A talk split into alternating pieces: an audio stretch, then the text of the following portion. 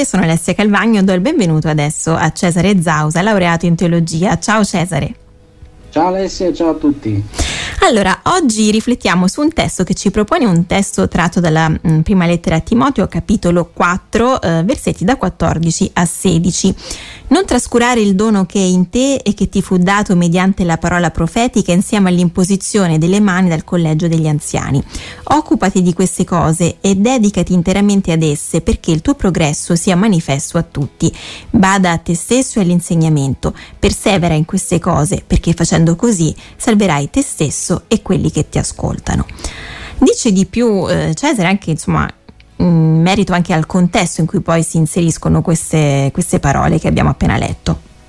Sì, appunto, questo è l'Apostolo Paolo che scrive la sua prima lettera. Eh, nella Bibbia ci sono due lettere a Timoteo, no? questo testo si trova nella prima lettera, poi noi non sappiamo se magari ce ne sono state anche tre, quattro, cinque, uh-huh. insomma, quello che sappiamo è che nella Bibbia ne sono state inserite due nei testi canonici di queste lettere scritte non ad una chiesa, quindi già qui vediamo una particolarità di questo testo, ma direttamente ad una persona, a questo Timoteo. No? Noi siamo abituati a, a, sentire Paolo che scrive la, let- la, lettera agli Efesini, la lettera ai Galati, la lettera ai Romani, no? sì. uno stipite della teologia di Paolo, e qui invece una lettera a una persona. No? non è l'unico, perché poi c'è anche la lettera Tito ed, altre, ed altri magari esempi che possiamo trarre tra uno scritto e l'altro mm-hmm. di altre persone a cui è stato scritto. Però appunto scrive a questo Timoteo, questo Timoteo che sappiamo dalla Bibbia essere stato un discepolo, uno studente di, di Paolo, no? qualcuno che lo ha seguito nel suo percorso. Ecco, e mh, mm, in questa parte, che è verso la fine, appunto al capitolo 4, alla fine di questa lettera Paolo scrive eh, delle esortazioni a Timoteo e inizia subito, un po' prima di quello che abbiamo letto, mm-hmm. dicendo di nessuno disprezzi la tua giovane età.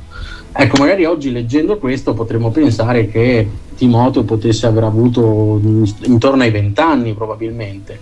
Ecco, invece altri studi dicono che Timoteo a questo punto della, della vita in cui stava scrivendo, stava mm-hmm. scrivendo Paolo, Timoteo ne avesse circa 30. Ecco, oggi una persona che ha 30 anni è un po' in un limbo, no? non, non, sa se considerarsi ancora giovane o magari già essere un po' più in là. Ecco, io ne ho 30 e sinceramente un po' questa difficoltà la sento. non sai non se so sei giovane o no. Esatto, dove collocarmi? Da una parte mi sento giovane, poi scopro che magari facendo alcune cose, alcuni esercizi che magari prima mi venivano meglio, inizio ad avere un po' di fiatone, no? Quindi eh, in questi nuovi 30 anni, ecco, è, sono, è l'età in cui Paolo lascia governare la comunità cristiana di Efeso a questo Timoteo. Ecco, l'avvertimento dell'Apostolo induce a pensare che a causa di quest'età ritenuta giovane all'epoca, siano sorte delle difficoltà per il suo ruolo di guida. No? La capacità di leadership di questo Timoteo sembra essere venuta meno.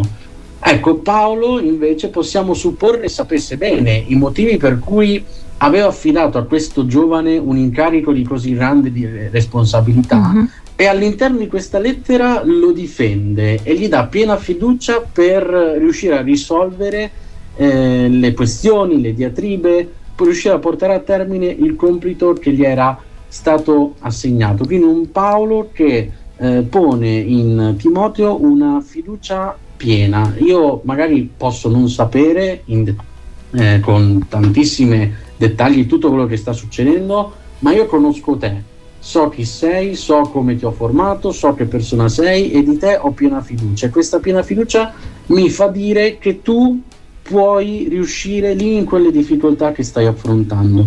Quindi un giovane a cui era stata data una responsabilità e che alle prime difficoltà, probabilmente davanti a delle difficoltà, ecco magari non diciamo le prime, davanti alle difficoltà, uh-huh. Il suo mentore, la sua guida, chi lo ha posto in, quel, in, in, in quella figura uh-huh. di mhm. responsabilità, in, quella, in quel ruolo di leader, continua a dargli piena fiducia, continua a dirgli dai che ce la puoi fare, dai che ce la fai. Ecco, già questo ci può far capire tantissimo nel contesto dell'epoca eh, la grande fiducia che Paolo aveva in Timoteo. Poi successivamente abbiamo anche il resto del versetto che ci fa vedere tutti i consigli che gli dà. Paolo, quindi continua a leggere, sì di esempio, ma alla fine eh, c'è una, una parola che magari ci, su cui ci concentreremo magari mh, mm, più tardi, che eh, emerge questa parola dono, emerge un dono di cui il giovane gode e di cui anche Paolo gli dice essere custode. Ecco, qual è questo dono? Lo scopriremo tra poco. esatto, quindi vedremo tra un po' ancora eh, come, insomma, come, prosegue poi il commento di questo testo che mi sembra possa avere degli spunti davvero interessanti anche, anche per oggi. Sono Alessia Calvagno insieme a Cesare Zausa, laureato in teologia eh, qui su RWS e stiamo commentando un testo tratto dalla prima lettera a Timoteo. Abbiamo visto che sono delle parole che ehm, Paolo, l'Apostolo Paolo, eh, scrive appunto a Timoteo che aveva circa eh, 30 anni e aveva la responsabilità di gestire la comunità di, di, Efeso. Allora vediamo un po', rileggiamo queste parole di, di Paolo. Non trascurare il dono che è in te e che ti fu dato mediante la parola profetica insieme all'imposizione delle mani dal collegio degli anziani. Occupati di queste cose e dedicati interamente ad esse perché il tuo progresso sia manifesto a tutti. Bada a te stesso e all'insegnamento. Persevera in queste cose perché facendo così salverai te stesso e quelli che ti ascoltano ascoltano. Allora, eh, questo la prima Timoteo 4, versetti da 14 a 16 e ci siamo lasciati prima Cesare, eh, insomma, mh, mm, mm, dicendo insomma, che avremmo poi parlato di questo dono. Ecco, di quale dono sta parlando Paolo?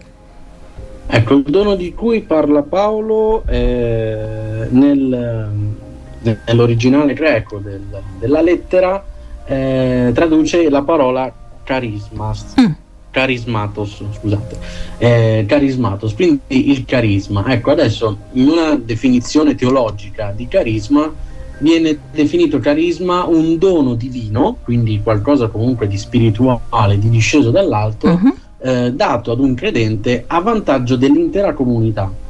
Quindi da queste parole e da questa traduzione di questo termine noi possiamo capire che quando noi ci rivolgiamo eh, e prendiamo ad esempio tutti i doni no, che potrebbe averci dato il Signore, no, i, i, doni spirituali, cose del genere, questo testo ci fa capire che, e questa parola sostanzialmente ci fa capire che non è un dono per noi stessi, no? Mm. ma è un dono appunto dato a, a, noi, quindi di cui noi siamo i primi i riceventi, ma che deve essere eh, messo a disposizione dell'intera comunità. No? La definizione dice il dono divino largito a un credente a vantaggio dell'intera comunità. In senso più lato, una grazia santificante trasmessa dai sacramenti e anche i sacramenti stessi, no? quindi un qualcosa che possa sposarsi con quelli che sono insegnamenti anche della comunità. Uh-huh. Ecco, in questo caso Timoteo era stato messo come guida no, della comunità di, di Efeso, sì. quindi una posizione di, di valore, di, di rilievo no, all'interno della comunità. Uh-huh. E come abbiamo visto anche poco fa, sembra che Paolo li stesse scrivendo perché aveva ricevuto delle notizie, probabilmente Timoteo stesso gli aveva scritto chiedendogli consiglio su alcune difficoltà che stava affrontando perché altre persone non vedevano in lui questo, questo stesso dono che invece era stato visto da Paolo e da altri anziani che avevano imposto le mani eh, per, um, per, per, riconoscere questo dono. No? Il versetto mm-hmm. 14 dice che questo dono eh, gli fu dato per mezzo della profezia insieme all'imposizione della mano dal degli collegio. anziani, mm, dei presbiteri. Sì, dal collegio degli anziani. E quindi insomma questo è un po' problematico.